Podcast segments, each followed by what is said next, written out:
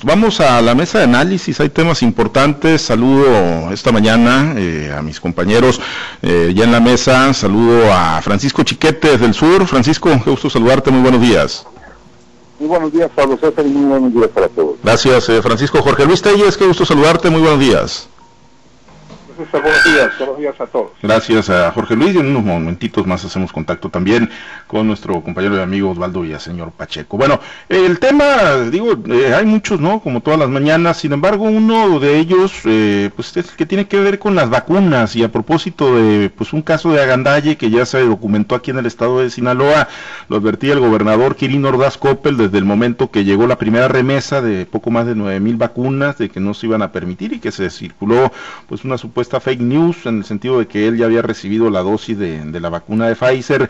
Eh, se advirtió que no se iba a permitir el agandalle, se advirtió que no se iba a permitir eh, preferencia en la vacunación y ayer resultó que uno, uno, un alcalde de Escuinapa, pues se le documentó que ya desde el viernes habría recibido la vacuna. Si les parece, y, y, con esto entramos a la discusión y al análisis del tema, escuchamos lo que también en su momento este fin de semana dijo el presidente Andrés Manuel López Obrador, cero influyentismos, esto decía el mandatario federal. La primera dosis para los médicos, enfermeras, trabajadores de la salud que están salvando vidas en los hospitales COVID, porque esa es la estrategia que se definió. Primero, la vacuna para los que están en hospitales COVID, los que están arriesgando su vida para salvar vidas. Primero a ellos. Nada de influyentismo, nada de que yo eh, tengo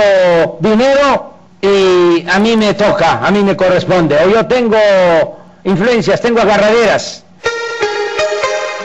Tía, presidente López Obrador y lo ha venido repitiendo y resultó pues que un alcalde morenista de Escuinapa fue pues el Gandaya, por lo menos el primer documentado aquí en el estado de Sinaloa, Jorge Luis, eh, pues eh, finalmente pues no se pudieron resistir a la tentación de tener preferencialmente la vacuna y pues le costó no nada más, no le está costando en lo mediático y en lo político al alcalde Metzoto de Escuinapa, sino que también, bueno, pues ahí al director del Hospital General de Escuinapa. Sí, ellos tienen su tienen su defensa, ¿verdad? Dicen quienes han defendido al alcalde de Escuinapa que, que él en su rato libre sigue trabajando como médico en el, allí en el Hospital General de, Escuinapa, cosa que aún, aún si, fue, si fuese cierto esto, que en sus ratos libres, que pues eh, yo no creo en un presidente municipal es de tiempo completo, no es de ratos libres, salvo muy contadas excepciones, de cualquier modo, por, por este pues por pudor político, ¿no? Debería de haber dicho, no, pues yo no me puedo vacunar porque cierto que soy médico, pero soy presidente municipal y tengo que predicar con el ejemplo. Casos como este se están dando no solo aquí en Sinaloa, sino en distintas partes del país y hemos sabido no únicamente de políticos, sino también más eh, que todo los artistas, los, como llaman ahora los famosos, que muchos de ellos se han aprovechado de su fama para recibir esta, esta primera dosis de vacuna. Una situación pues, realmente lamentable, ¿no? Porque aquí sí tiene razón, y no solo le doy la razón al presidente, le doy la razón a la Organización Mundial de la Salud, que es la que ha establecido con toda claridad que la, que la primera dosis debe aplicarse a quienes están en la primera línea de, de defensa, como son los médicos, y ahorita estoy oyendo aquí al presidente que dice que dentro de la línea de la salud, pues todavía tienen prioridad los que están en hospitales COVID, porque pues hay mucho médico que está también, pero que no está atendiendo casos COVID, sino que está en otras áreas del hospital y que no están directamente expuestas al virus como lo están estas personas que sí están atendiendo los casos COVID. Digamos que lo que se me parece lamentable es esta demora ¿no? que se está dando en la vacuna, se está ubicando a México ahora sí como de los países ricos, que dice que los países ricos den este, cedan parte de las vacunas a los países pobres. Ahora sí somos ricos, ¿no? Cuando, cuando no nos conviene, cuando toda la población está deseosa de que vengan las vacunas, porque pues no sabemos si para cuando nos toque vamos a estar vivos todavía. Entonces todos estamos con esa prioridad, que lleguen las vacunas y esto pues es una mala noticia, ¿no? Que el presidente de la República acepta pues con mucha resignación cuando lo que debe hacer es buscar otras alternativas. Si esa vacuna no va a llegar porque se acate el mandato de la OMS, bueno, pues hay otras, alternativas que deben de aplicarse. México es un país que ocupa desesperadamente que se vacune una parte importante de la población como una manera de frenar los casos. Yo tengo entendido que en otros países, como en Israel, por ejemplo, donde se aplicó ya, se está aplicando la vacuna de manera constante, los casos han caído hasta en un 50%. Y esta es una ecuación matemática muy lógica. Entre menos gente, eh, más gente inmune, pues menos serán los casos. Es lo que estamos esperando aquí, aquí, en, aquí en nuestro país, pero como ya somos ricos, pues hay que ceder la vacuna a los, a los demás países, que aquí al fin podemos esperar hasta que nos llegue la muerte. Pues sí. Eh, Chiquete, pues sí, iban a llegar hoy 435 mil dosis, van a llegar solamente la mitad, 219 mil de Pfizer, se detienen las entregas, se reanudan hasta el 15 de febrero, o sea que con esto pues se trastoca el plan de vacunación que había diseñado el gobierno federal y quedan en stand-by ahí pues muchos de los que sí están en la primera línea. Y en este tema de Escuinapa, Chiquete, ya que lo tienen tan cerca en el sur, pues... Eh, ¿Cómo lo ves? ¿Si fue un caso de agandalle? ¿Se la merecía el doctor Emmett Soto? Eh, o, tendría que haber eh, estado en la misma tesitura que el resto de los alcaldes? Porque digo, ellos también dirán, si bien no son doctores, pero pues que están en contacto con la ciudadanía y que están en riesgo del COVID-19. Y también la reacción del gobierno del Estado, del doctor Efren Encinas, del gobernador, del cese fulminante del director del Hospital General. Y tenía que haber sido un cese parejo, no es posible desafortunadamente, pero sí fue una gandalle. El doctor M. Soto no está en la primera línea de combate al COVID, no tiene ningún mérito, no es ni siquiera de, la que esté entre la población más vulnerable, en fin, no hay nada, nada que justifique esa decisión absurda. No sabemos si fue una cuestión amistosa con el director del hospital. Hay que recordar que en estos municipios pues la, interrelación es muy intensa, no solo porque son médicos ambos, sino porque los hospitales muchas veces dependen directamente de la presidencia municipal para resolver emergencias. Entonces, pues eso seguramente eso pesó sobre el médico. El director del hospital ha sido reconocido como un personaje serio, un hombre que ha trabajado bien, pero incurrió en este error. Él tenía que haberse puesto firme y decir, no, todavía no te toca y vamos a ver hasta cuándo pues es, eh, una muestra de cómo la cultura de la gandalla sigue vigente. Hablaban hace unos días de una tranza en la Ciudad de México. Los coordinadores de la, de la, de la del área de vacunación aceptaron eh, vacunar a un grupo de trabajadores, de funcionarios de la SEP, haciéndolos pasar como parte de la prueba de la, de la vacuna china. La prueba ya había terminado, pero se quedaron con fármacos y entonces fueron y se los pusieron a ellos. Por, ninguna amistad, por influyentes, por lo que fuera, pero el caso es que no ha dejado de haber. Eh, caso distinto el de un municipio del Estado de México, donde el alcalde morenista empezó a regalar eh, tanques de oxígeno muy necesario, muy, muy loable, pero junto con eso había toda una estructura de campaña de Morena porque el señor alcalde quería la reelección. Entonces estamos viendo cómo las llamadas del presidente a no agandallarse, a no sacar provecho de la pandemia, pues están siendo echados de lado. Y bueno, la verdad es que muchos de nosotros, de mi generación, soñamos siempre con el internacionalismo proletario, con que los países pobres se ayudaran, pero en este caso me llama mucho la atención que el presidente diga, sí, sí, que se lleven la vacuna para allá para que salven vidas. Pues si luego aquí, porque dice el presidente, no nos va a afectar porque al final nos lo van a reponer, pues sí, pero aquí la lucha es contra el tiempo. Como dice Peggy, hay mucha gente esperando la vacuna para poder salvar su vida, porque cualquier interacción es gente muy vulnerable que con cualquier interacción se va a, pues a inocular del virus y entonces no va a tener posibilidades de salvación, pero pues andamos de candiles de la calle. Pues sí, eh, al corte de ayer México apenas tenía un avance del 0.37% de su población vacunado, así que pues es un avance todavía muy menor, 472.142 personas de 44 millones, más de 44 millones que se han vacunado en todo el mundo, así que pues sí, el avance no es como para andar cediendo la, la, vacuna, ¿no? En este escenario, Osvaldo, eh, te saludo, muy buenos días, y pues cómo dejan ¿no? Digo, escuchábamos al inicio al presidente López Obrador con su mensaje, que lo ha replicado muchas veces de cero influyentismo. Ayer también hablaba el presidente Andrés Manuel López Obrador, dice, y les decía, eh, decía el presidente, los fifís, los conservadores, los intelectuales orgánicos y los opositores tendrían, tendrán acceso a la vacuna contra el COVID, pero tendrán que esperar su turno. Pero pues resulta que son los morenistas quienes lo están agandallando, Osvaldo, como ocurrió aquí con el alcalde de Escuinapa, aquí con el doctor Emetzoto. Buenos días, Pablo César. Buenos días, Jorge Luis. Mira, yo creo que hay un gran problema eh, por el manejo que se le ha dado precisamente al tema de la vacunación. A ver, de entrada el presidente, eh, desde que empezó con que iba a llegar la vacuna, iba a ser primeramente para los que menos tienen, y luego que iba a ser para fulano, que van y que no iba a permitir que los ricos y que no iba a poder que las empresas compraran, que solamente el gobierno.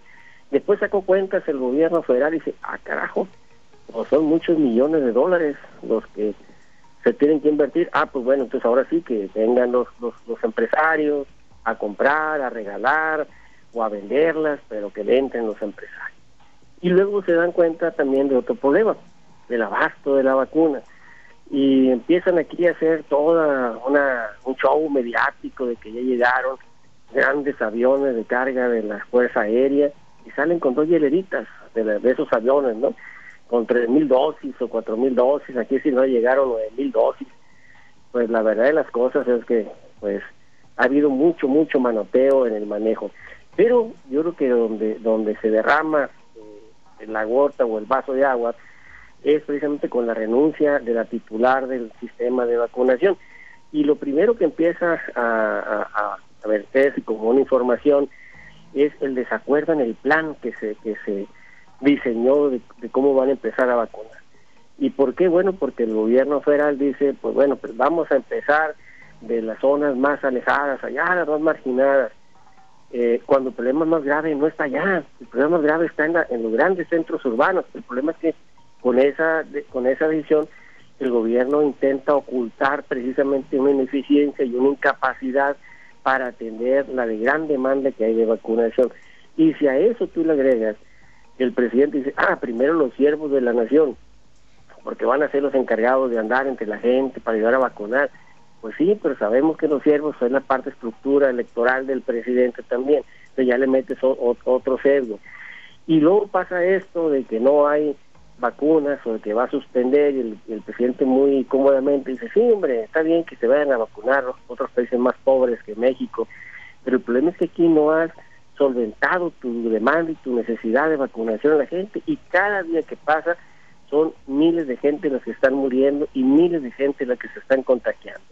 Entonces, yo creo que sí ha habido una, un mal manejo, un erróneo manejo de toda esta pandemia, ahora del esquema de vacunación, que sigue provocando malestar y corajes en la gente. Y más cuando vemos casos como el del alcalde de Escuinapa, pues más, más, más la gente a quien eh, está advirtiendo ya el eh, coordinador de los diputados periodistas, Jorge Luis, que podrían eh, buscar pues instruirle juicio político ahí por temas de influyentismo y por pues haber violentado los protocolos en este esquema de vacunación, mero petardo político o crees que sí vaya en serio la fracción periodista ahí en el Congreso local contra el presidente municipal de Espinapa? Pues ellos quisieran que sí fuera en serio, ¿verdad? Los diputados periodistas que son que son ocho y por ahí suman algunos más que ya están de parte de la bancada del PRI. Pero todavía no hacen, todavía no hacen mayoría. Aún con todo eso no hacen mayoría, la mayoría la sigue teniendo Morena. Entonces, eh, Morena va a tener muchas modos de justificar a, este al alcalde de Esquinapa, y no creo que vaya a proceder. Otra cosa que me parece grave lo que acaba de citar Osvaldo, eh, ¿por qué los hijos de la nación? Los hijos de la nación, cierto, andan ahí pero son puros jóvenes, o sea, yo no veo, yo no he visto en un concierto de oración que sea una persona mayor. Normalmente son puros jóvenes los que andan en esa clase de brigadas que pues son más este, resistentes a, enfermarse de coronavirus. Entonces, imagínate si en cada brigada van cuatro, van cuatro siervos de la nación, pues son cuatro vacunas menos que le van a aplicar a la, a la gente y cuatro vacunas eh, en un universo de diez, por decirte, pues son muchas, son muchas vacunas estamos hablando pues que de un 40%, ¿no?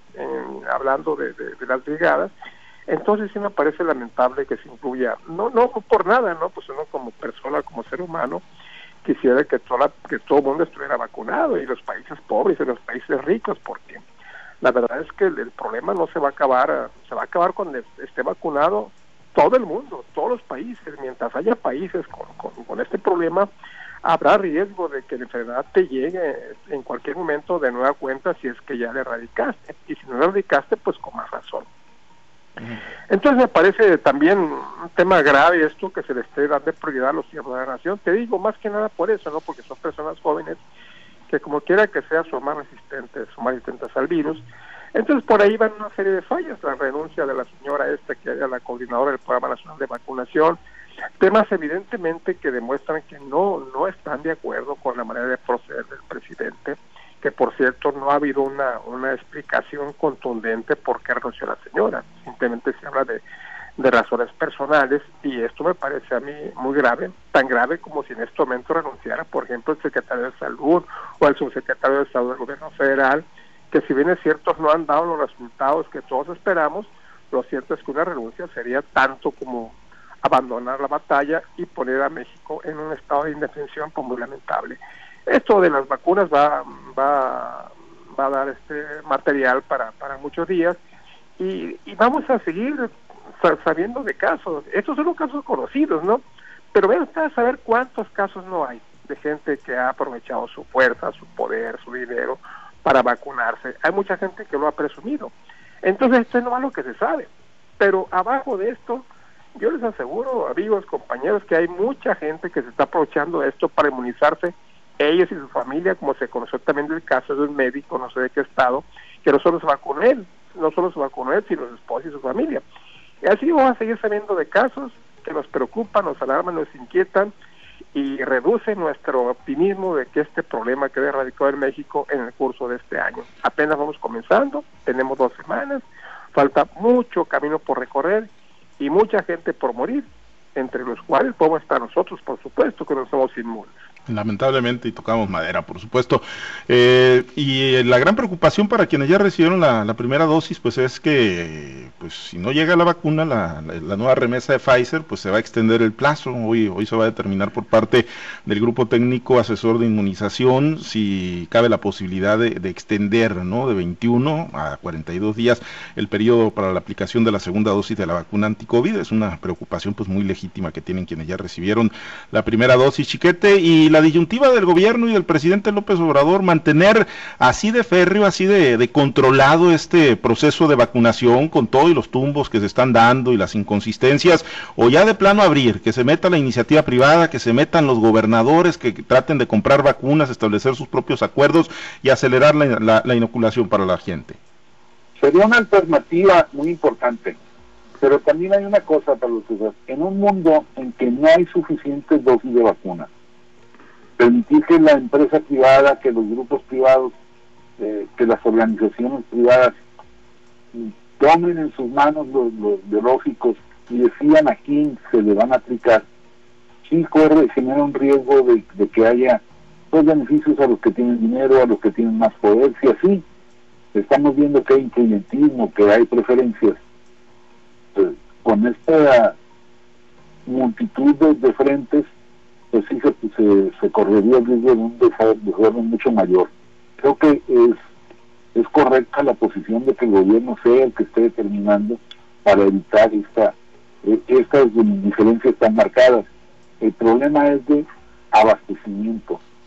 Si hubiera una oferta en el mercado en el que cualquiera podría llegar sin quitarle al gobierno la posibilidad de regir sobre esta materia, pues sería deseable y sería muy lógico, pero no, no está siendo así. Ahora, en el caso de Esquinapa hay un asunto que pues ya queda en anecdótico, pero, pero llama mucho la atención. El presidente municipal, el doctor Soto Grave, estaba aspirando a ser secretario de salud en el hipotético gabinete del químico Benítez. Imagínense ustedes cuál iba a ser la actitud de un secretario de salud con esas características y esos era una oferta política bárbara. Y bueno, en el Congreso, si el PRI impulsa la, la destitución de, de Soto, pues eh, quizá pudiera contar con Morena, porque la facción mayoritaria ahí es eh, rochista, ¿no? favorable a, Rocha y, y, pues Samuel Soto se ha metido muy de lleno en la campaña de, químico para golpear al casi seguro candidato de Morena. Y le vendría bien, digo, quizá, ¿no? Un, un, mensaje de que no van a tolerar este tipo de, de influyentismos. Pero bueno, vamos a esperar a ver si se procede. A lo mejor la negocian. Sí, Puede ser. No, no, hay que descartarlo. Eh, Osvaldo, una ronda rápida antes de irnos a ver, ¿se, mueve algo en el tablero? Ustedes que traen ahí información privilegiada, compañeros, ¿hay alguna novedad hoy? Bueno, ayer se publicó la convocatoria para las diputaciones locales, hoy sale hasta donde sabemos la de los presidentes municipales en el PRI. Y, y lo otro de la candidatura, ¿hay algún movimiento, Osvaldo? ¿Alguna nueva señal? ¿Alguna luz en el túnel oscuro de la incertidumbre que siguen viviendo los PRI? Bueno, yo creo que llegamos a los días eh, de, definición, hasta donde se sabe, hoy eh, el gobernador y el presidente nacional del PRI van a tener una charla eh, y seguramente pues ahí se va a exponer el nombre. Y dentro del calendario de la ruta que trazamos o que se trazó, que nosotros dimos cuenta de ella, pues está que la definición o la publicación del nombre iba a ser hasta pasado el informe de la señora Rosy Fuentes. Mañana es el informe de la señora Rosy Fuentes. Entonces, hoy se junta el, gobernador o tiene su conversación eh, con Alejandro Moreno y ahí se dan a conocer ya ahora sí quién va a ser y seguramente pues para mañana por la tarde, noche o el jueves a más tardar a muy temprana vamos a tener ya el nombre de quién va a ser eh, el supremo aspirante del PRI y que por automático, por consiguiente, va a ser la gran alianza. Yo creo que está en la ruta, se sigue guardando con mucho hermetismo, todos los que le hemos entrado a la rumorología, a la especulación, pues estamos haciendo apuestas, tratando de, de pensar cómo piensa el gobernador para tratar de adivinarle el nombre de quién va a ser, y unos ponen a uno, otros ponemos a otro, pero pues yo creo que ya mañana le quitan la capucha el tapado. ¿Te la jugarías con alguno ahorita en una apuesta? Pues yo, por lo que veo, está entre Gonzalo Gómez Flores y Javier Lizarra, entre ellos dos. Pensando, hasta pensando como ha dicho el gobernador, ha definido el gobernador que quiere que sea su candidato. Eso sí, hay jaloneos muy fuertes ahorita al interior de los priistas priistas. Vamos a ver si doblan al gobernador o bien a qué tanto influye el dirigente nacional Alejandro Moreno también, porque recordemos que él, eh, si bien es cierto, la decisión se la han dejado al gobernador, pero el presidente tiene capacidad de veto, y ya lo, ya lo vimos y ya lo demostró con el caso de Juan Alfonso Mejía. De días atrás o semanas atrás se especuló y se dijo que Alejandro Moreno decía los panistas están vetados, y entre ellos Juan Alfonso Mejía le ponía nombre. Es más, hubo dos vetados de, de Juan de Alejandro Moreno, Juan Alfonso Mejía y Ricardo Madrid, que eso no pasaba. Muy bien, pues vamos a estar pendientes entonces ahí de la, de la ruta final en estas definiciones. Jorge Luis, eh, por un lado Chuy Valdés y Mario Zamora, por otro lado Javier Lizárraga y Gonzalo Gómez Flores, unos en el ala priista, priista y los otros en el ala del gobernador Kirin Ordaz. Pues eso es lo que dice la lógica, ¿verdad? Pero pues eh, el gobernador Kirin Ordaz no siempre juega con la lógica, de repente nos da cada sorpresa. Entonces, pues, no hay que descartar ninguna ninguna ninguna posibilidad.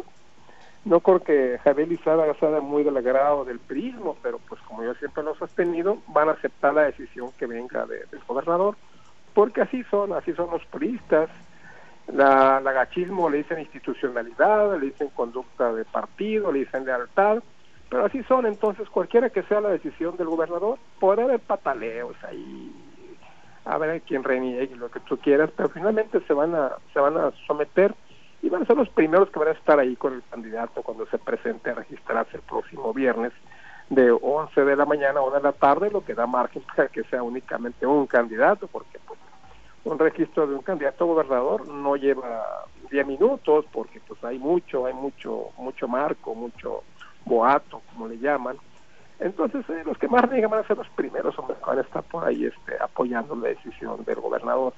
Por otro lado, el día de hoy se publica anunciaron que se publicaba que se, publicaba la convocatoria para para el proceso interno de elegir candidatos a presidentes municipales seguramente va a ser igual que la convocatoria para para diputados dos convocatorias en una en cuanto a los procedimientos de selección un procedimiento le llaman comisión para la postulación de candidaturas que es la que va a postular a las mujeres, y el otro es la convención de delegados y delegadas, que es la que va a postular a los hombres.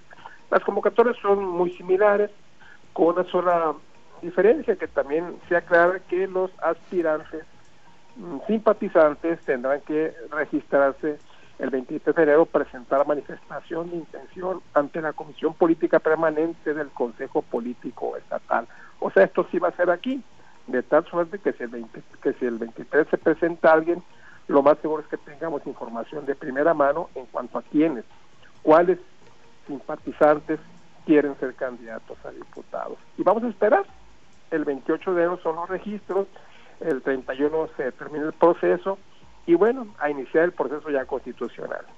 Muy bien, pues pendientes ahí también de la emisión de esta convocatoria. Chiquete, un comentario final. Pues en todos los partidos sigue la, la cosa, pues eh, ir viendo las especulaciones, los jaloneos.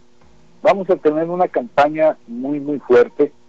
Yo creo que a pesar de que algunos grupos están pensando en, cambiarle el tono a, la, contienda, va, va a haber una, un enfrentamiento, un encontronazo que seguramente va a revelar cosas importantes de la vida pública y también va a revelar almas grandes y almas chicas, dependiendo de los argumentos que vayan utilizando. Muy bien, Chiquete, muchísimas gracias, excelente día, Chiquete. Muy buenos días para todos. Gracias, Jorge Luis, muy buen día. Buenos días, buenos días a todos. Gracias, Osvaldo, excelente día. Excelente día, buen día muchachos. Muchas gracias a los compañeros operadores en las diferentes plazas de Grupo Chávez. Manténgase bien informado en Noticiero Altavoz. Manténgase también conectado a través de nuestras plataformas digitales, interactuando con nosotros. Estamos en todas las redes sociales, Facebook, Twitter, Instagram, en Spotify. Ahí encuentra los podcasts y en nuestra fanpage Noticiero Altavoz. Nuestro portal es www.noticieroaltavoz. Soy Pablo César Espinosa. Le deseo a usted que tenga un excelente y muy productivo día.